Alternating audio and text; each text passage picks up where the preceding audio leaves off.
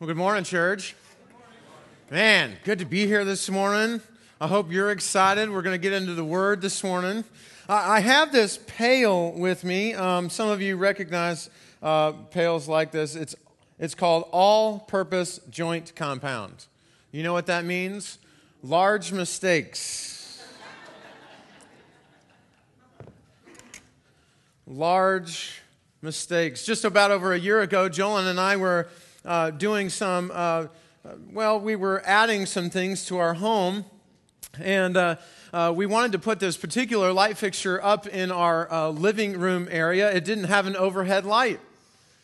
And uh, we had found this fixture. It was a great deal, so we went ahead and purchased it. And it was one of those purchases where we really loved the light. Um, uh, it was a great deal, but it kind of hung down in the basement for a while, right?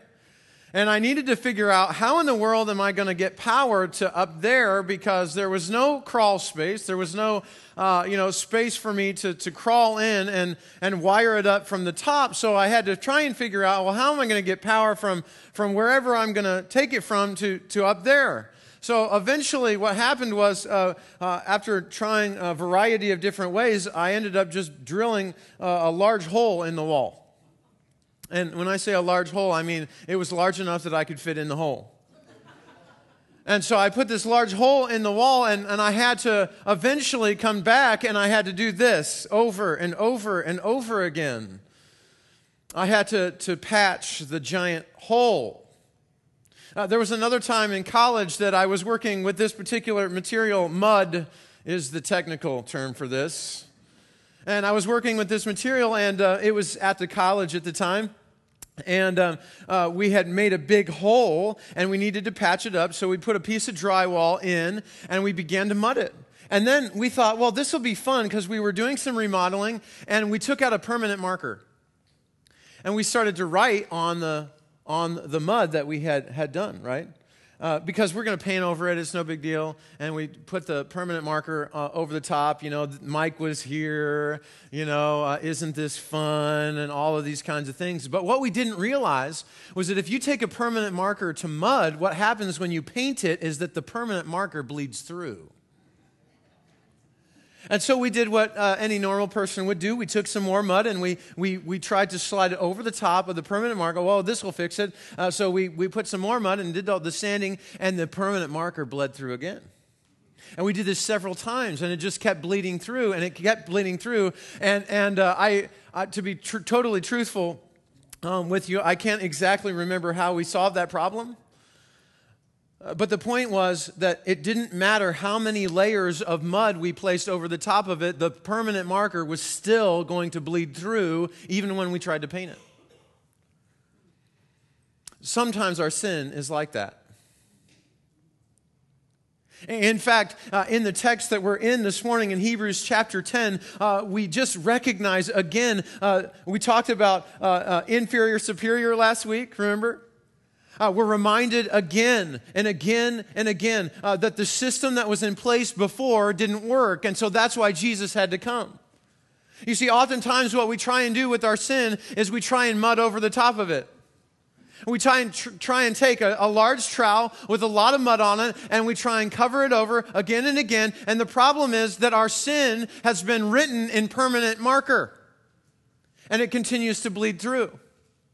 And when our sin continues to bleed through, uh, the problem is that we're trying to, to be clean before the Lord, but we can't. We cannot add enough mud to our life. We cannot cover enough times for sin to go away. So in Hebrews chapter 10, it's just this story of a system that's not working. Uh, the Old Testament sacrificial system, uh, let me tell you a little bit about it. Uh, there had to be sacrifices every day. Every day there was sacrifices. And we have this idea, uh, I think, in the Old Testament, like that's how they got forgiveness from sin, and that's not true. Let me just say right now if you have an idea of the Old Testament sacrificial system, that they were being saved, that their, uh, their sins were being forgiven because um, they were offering sacrifices daily, then, then you're sorely mistaken. It was not for the forgiveness of sin that sacrifice was being offered. It was for purity before a holy God. Only God can forgive sins. That's true now, and it was true in the Old Testament. The reason that they were offering sacrifice before God was because they needed to be clean before God. And so the system was a mud system. Are you with me? They had a large hole and they kept patching it and there was permanent marker behind it and they said, "Oh, it's bleeding through. Let's put another layer on." Let's put another layer on. Let's put another layer on. Are you tracking? Let's sacrifice some more so we can be clean before a holy God. You see, cleanness and holiness go together. You probably heard that phrase, right? Cleanliness is next to holiness, right? Your mom probably told you that when she walked in your room as a teenager. She couldn't see the floor and she said something like, cleanliness equals holiness. Well, in, in the Old Testament sacrificial system, that's what the sacrifices were supposed to do. We serve a holy God. When we serve a holy God, his requirement of us is that we stand before him and are clean. So we had to have a covering. Now, it was an insufficient covering. We t- covered that last week, right? It was an insufficient covering. It was mud for one day, and then the next day we had to come back and add another layer. And there was a special day, the Day of Atonement, when people would come in, the priest, the high priest, would go into this place called the Holy of Holies. It was, it was that place where people felt like they could be most close to God. And he would have to uh, offer a special sacrifice on that day uh, for the, himself and for the sins of the people. And yet it was an annual reminder, not that the, the, not that the offering, not that the sacrifice was absolutely sufficient. It was an annual reminder that the people were still stuck in their sin. Are you all tracking with me? Right? We need a sufficient kind of sacrifice. We need a blood covering in a way that the permanent marker of our sin does not bleed through. That's what we need. I need that. You need that. If you are here this morning and you have breath, you need it. How many of you have uh, laundry baskets at home? You have laundry baskets? Yeah. Um, here's this crazy thing about laundry at our house there's always laundry in the basket. Have you ever noticed that?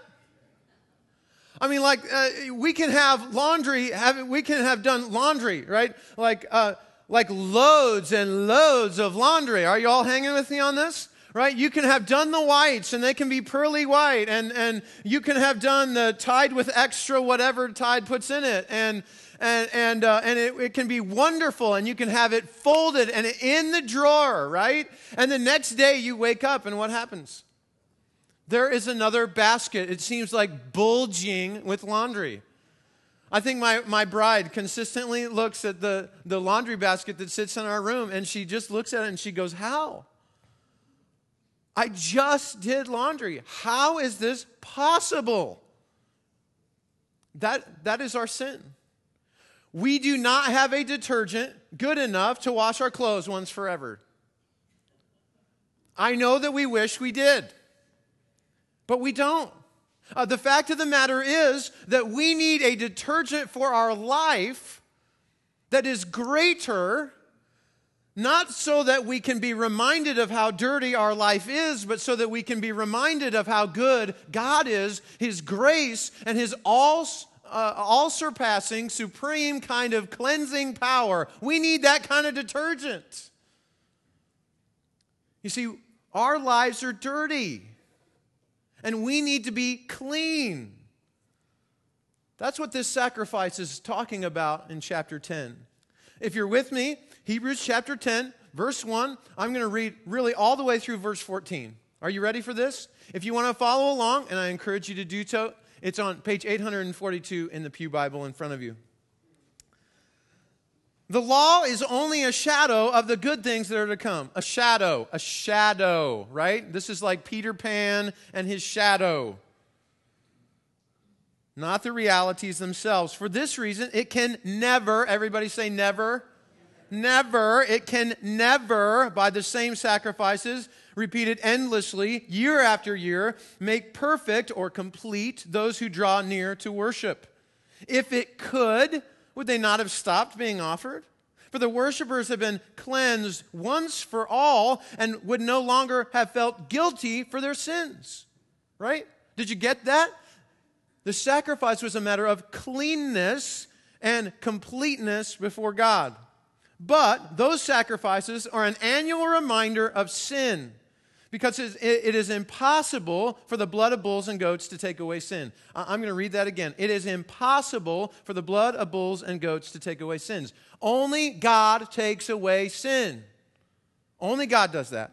Verse 5 Therefore, when Christ came into the world, he said, Sacrifice and offering you didn't desire, but a body you prepared for me with burnt offerings and sin offerings you weren't pleased. And then I said, right? He is quoting Isaiah here, Here I am. And then he goes on, It is written about me in the scroll, I have come to do your will, O God. And first he said, Sacrifices and offerings, burnt offerings and sin offerings you didn't desire, nor were you pleased, although the law required them to be made. And then he said, Here I am. I've come to do your will. And he sets aside the first to establish the second. And by that will, we have been made holy through the sacrifice of the body of Jesus Christ once for all. Day after day, every priest stands and performs his religious duties. Again and again, he offers the same sacrifices which can never take away sin. Everybody say, Never again. Never, never take away sin. But when this priest had offered all time, for all time, one sacrifice for sins, he sat down at the right hand of God. We'll talk about that in a minute. And since that time, he waits for his enemies to be made his footstool, because by one sacrifice he has made perfect forever those who are being made holy. It's only Jesus that offers a once for all, supreme sacrifice for all. If there is no inner cleanser, then there is no ultimate forgiveness. If there is no ultimate detergent, there is no freedom from guilt and shame. If there is no once for all supreme sacrifice, there is no way we can have relationship with God. We have dirt underneath the service. It's the permanent marker that keeps us from joining in God the way He wants to join with us. Uh, very early in, in that text, it says, Hey, uh, this other system wasn't working. It was not allowing people to be brought near to where God was. You want to be brought near to where God is, then you have to listen up and you have to be willing to say, I want to join with Jesus in the kind of sacrifice that he has done. There's all sorts of bleeding through that is done. I was trying to think of things that are permanent markers on our life. Kids sometimes smart off to their parents. Not in here, of course, but some other kids might smart off to parents.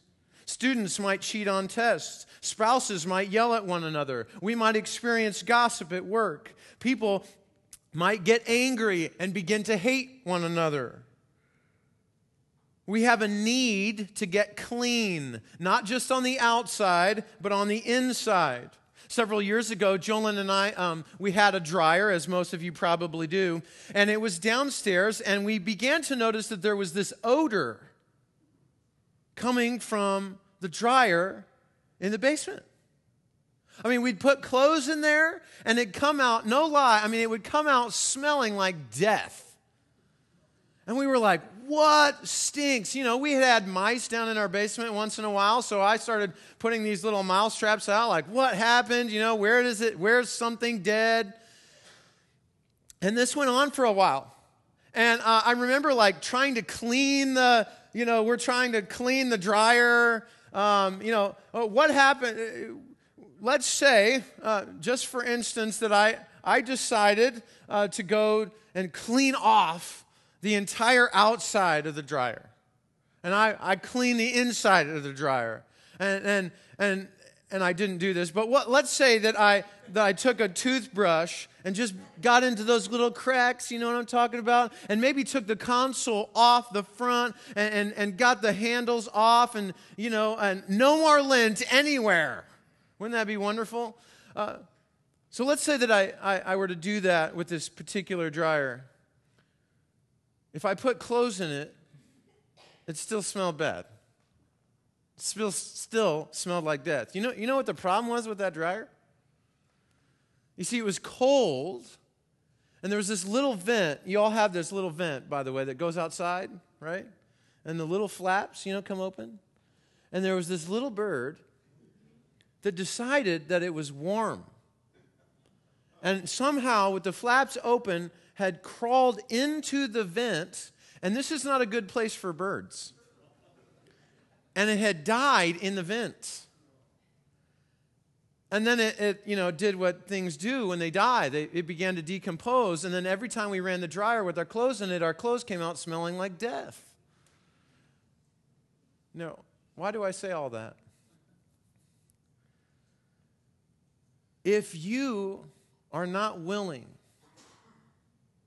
to engage the power of the supreme sacrifice of Jesus, then what you are doing is going down to the dryer and wiping it off and taking a, a, toothbrush to all the knobs and taking out all the lint, but you're not taking care of the death that's inside. You can do all that you want to the outside but you have to remove the death that's there. Otherwise, every time you start the process over, it's just going to stink like death. You have to remove death first. Now, listen, listen. Ritual is important for us. Uh, ritual is important.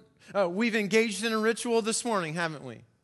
We gather together. That's a ritual. It's a good one. We should continue to do it. We should encourage others to do it. We should do it every week because it's important, right? We engage in ritual like communion. We take these elements that, that mean a great deal to us. It's important to us. It's part of our faith. It's part of how we go about practicing. It's really important. We sing songs. Why? Because we want to worship God. We want to say, God, I am not here for me, I am here for you.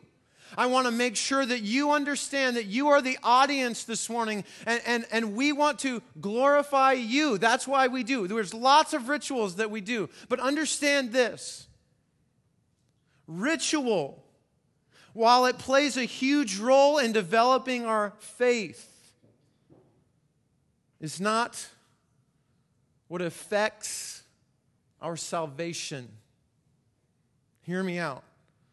These things are absolutely fundamental to our growing faith. We need to do them. But if that's all we do, if that's where our belief really lies, then what we are saying is, I'm going to figure out how to do enough ritual so that I can get clean. And let me make clear what you're doing is you're taking the mud bucket and you're taking the trowel and you're just trying over and over again to cover up your own sin. What you need is the blood of Jesus. Attendance can't get you there. Giving is not going to get you there. Leadership is not going to get you there. Commitment to a, a small group isn't going to get you there. Fasting two times a week isn't going to get you there. Praying over and over isn't going to get you there. Are all those things absolutely fundamental to our growing faith? Yes. But what we need is the blood of Jesus. I want you to look at verse 1. The law is a shadow of the good things that are, that are coming, not the reality themselves. It can never, never, never, ever, never, never, by the same sacrifice repeated endlessly year after year, make perfect those who draw near to worship. You can do things over and over, ritualistically, over and over. We can practice them, we can do them. But ritual is not good enough to affect your salvation. So, what's the solution? Look in verse 10. Look at verse 10. Jesus goes through and he says, Here am I, here am I, I want to do your will. And he says, We have been made holy through the sacrifice of the body of Jesus Christ once for all. Jesus alone, Jesus alone offers his own blood, his own sacrifice, and it alone has the potency to clean me. It has the potency to clean me and the longevity to provide hope for me over shame. Jesus and his sacrifice alone has the potency to clean me and the longevity to provide hope instead of shame. We need a potent detergent. If we don't have a potent detergent, we're just going to go back to the ritual again. If we give an honest look to Scripture, it's kind of gruesome sometimes. Have you ever noticed that? Like, I, don't know that we love talking about it, but it comes up a lot in our songs, right? We, it comes up in communion meditations in that first Peter passage that was read this morning. Uh, it, it, comes back over and over again to blood, right? Uh, we might get a little squeamish if we were watching this movie, right? Uh, but blood is coming up all the times. Why? Because sacrifice had to be offered for us to be clean. You want to be clean? Then there has to be an adequate detergent. The only adequate detergent there is uh, for that permanent marker of sin not to bleed through the mud that we're trying to cover it up with is Jesus' blood.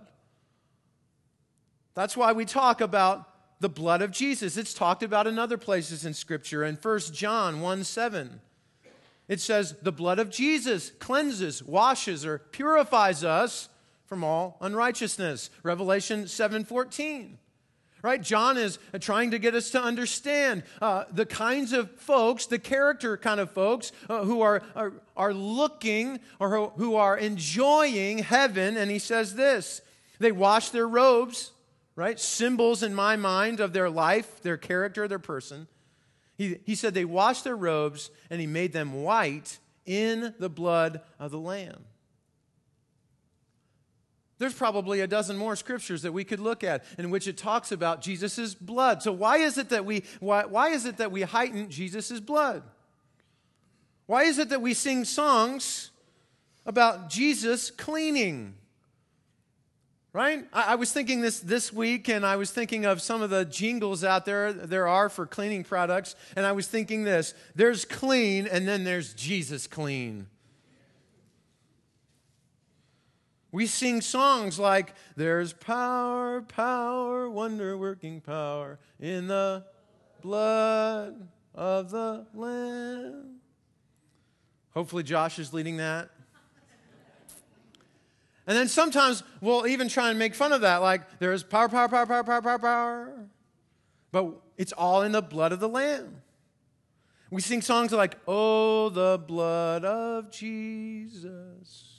Oh, the blood of Jesus. And, and we get to the end of that song and it says, washes white as snow. It's about cleanness. We recognize that when we talk about the blood of Jesus, we're talking about we want to be pure, we want to be clean, uh, we want uh, whatever is there as part of sin in our life that's wrong with our life uh, to be gone. We come to Jesus for his cleansing power. Oh, be washed in the blood of the Lamb. Other songs like Would You Be Free from the Burden of Sin? There's power in the blood of the Lamb. Over and over again, we sing these songs. It's about the blood, it's about the blood, it's about the blood. Now, understand this if there is no full sacrifice, if Jesus is not dying on the cross, if there is no shedding of blood on Jesus' part, there is no forgiveness. There's none. It's the opposite side of the resurrection. Uh, Paul's going to talk about in other places of Scripture hey, if there's no resurrection, then we're stuck in our sin. This is the opposite side of that.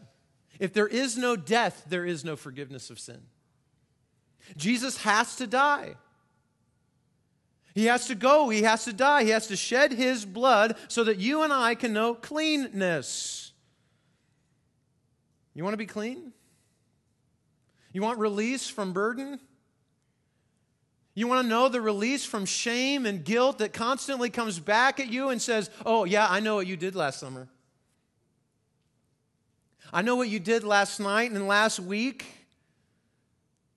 There's power in the blood of the Lamb. Now, catch this, catch this, don't miss it. Verse 12.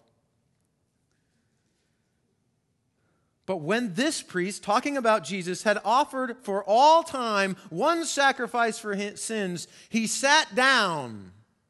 I love it. He sat down at the right hand of God. Why do I, why do I laugh?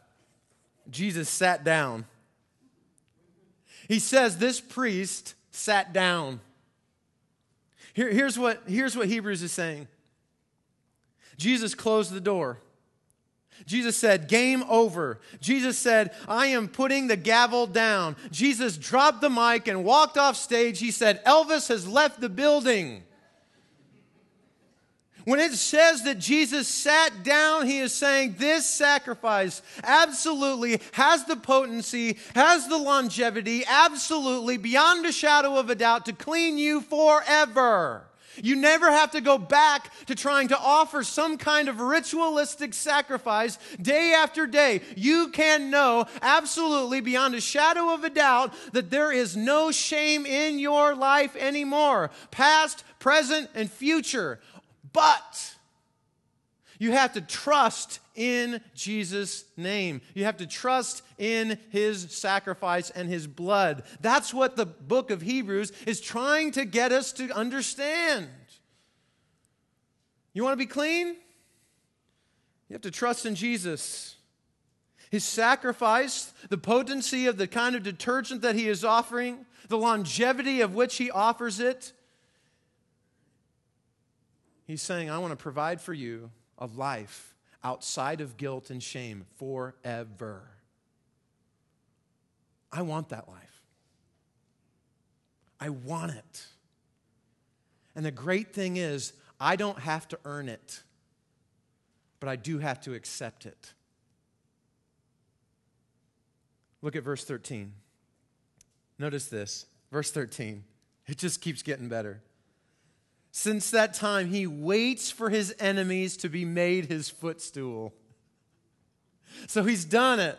He's sacrificed once for all, completely. It's potent. It, it, it's it's, it's going to last the test of time. It's absolutely. Jesus walked off stage. He said, This is done. I have done it. It is finished. Uh, but notice, now he's sitting with God in heaven and he goes, He's sitting up there like this. I, I teach, uh, or I, I, I get to coach third and fourth grade soccer which, if you've never coached third and fourth grade soccer, it's something that everybody needs. So I've got this third and fourth grade soccer team, and sometimes I have these girls who just won in the game, right? They're like, Coach, is it my time? Is it my time yet? Right? I mean, they want to get in the game. They, they want to go. And I just imagine Jesus with God in heaven going, Is it my time yet? God, can I go? Can I go yet? Is it my time? You want me out on the field? I mean, he is waiting. And in chapter 9, verse 28, it says um, that, that there are people, that's you and I, who are eagerly waiting, eagerly anticipating his return. We are waiting for him, and he is waiting to come back for us. It's like it's like a it's it's really almost like a, a, sixth grader wanting to go out and, and, and prove right that he is just better. And jesus is up there going uh, put me in coach because i'm ready. Let me in. Do you love the image? He's waiting to make his enemies a footstool how many of you have one of those uh, La-Z-Boys at home or a, recliner of some kind, and, and you pull that or push that little button and, and the, the feet thing comes up? Nobody else has one of these. Okay, all right. Um, so, uh, I, all right, this illustration will work for me then. Uh, so I, I, sit in my chair, and it's this really old chair, but I really love it. And if Jolyn ever tries to get rid of it, I, I don't know what I might do. But I love sitting in this chair. And you know, one of the things I love about this chair is it's got this little thing. Um, it doesn't have the push button yet because it's that old, but it's got this, this lever, and you kick it up, and it's like, ah, oh, right?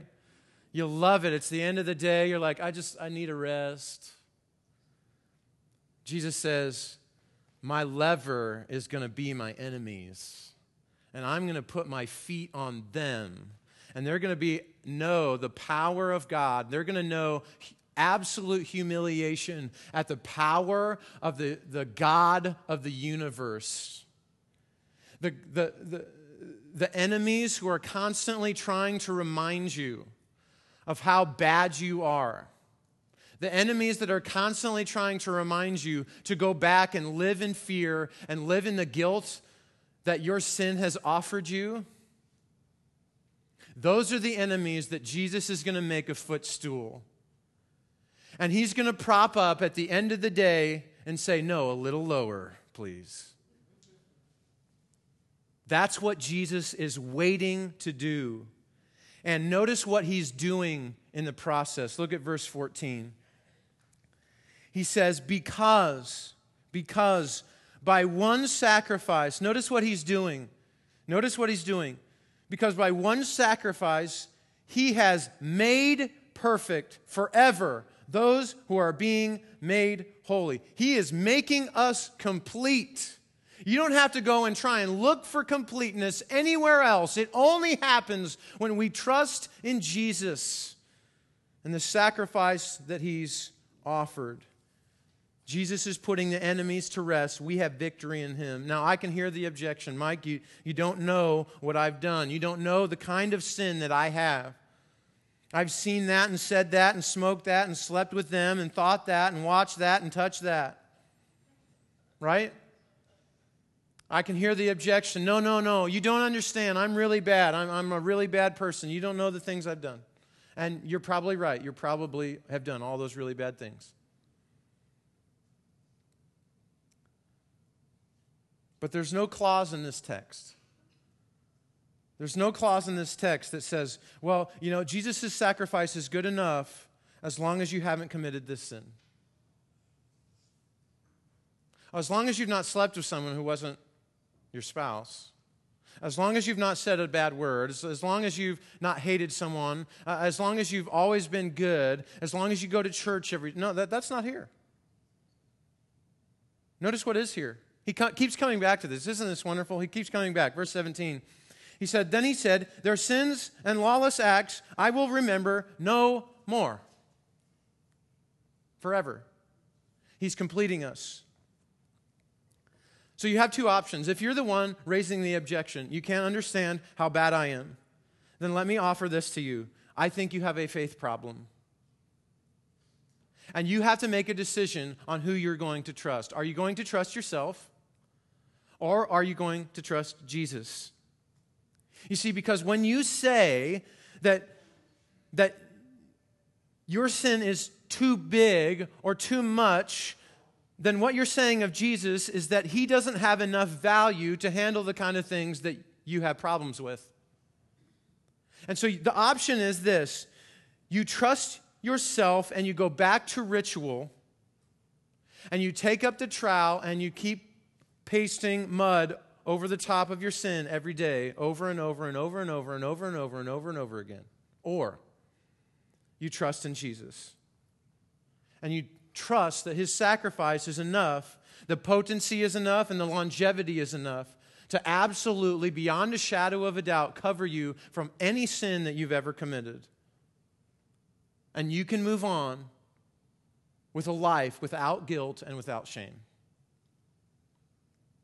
We've been talking about strength for the journey, and I can think of no bigger way to have strength in a journey with God in life than knowing that I am free from sin.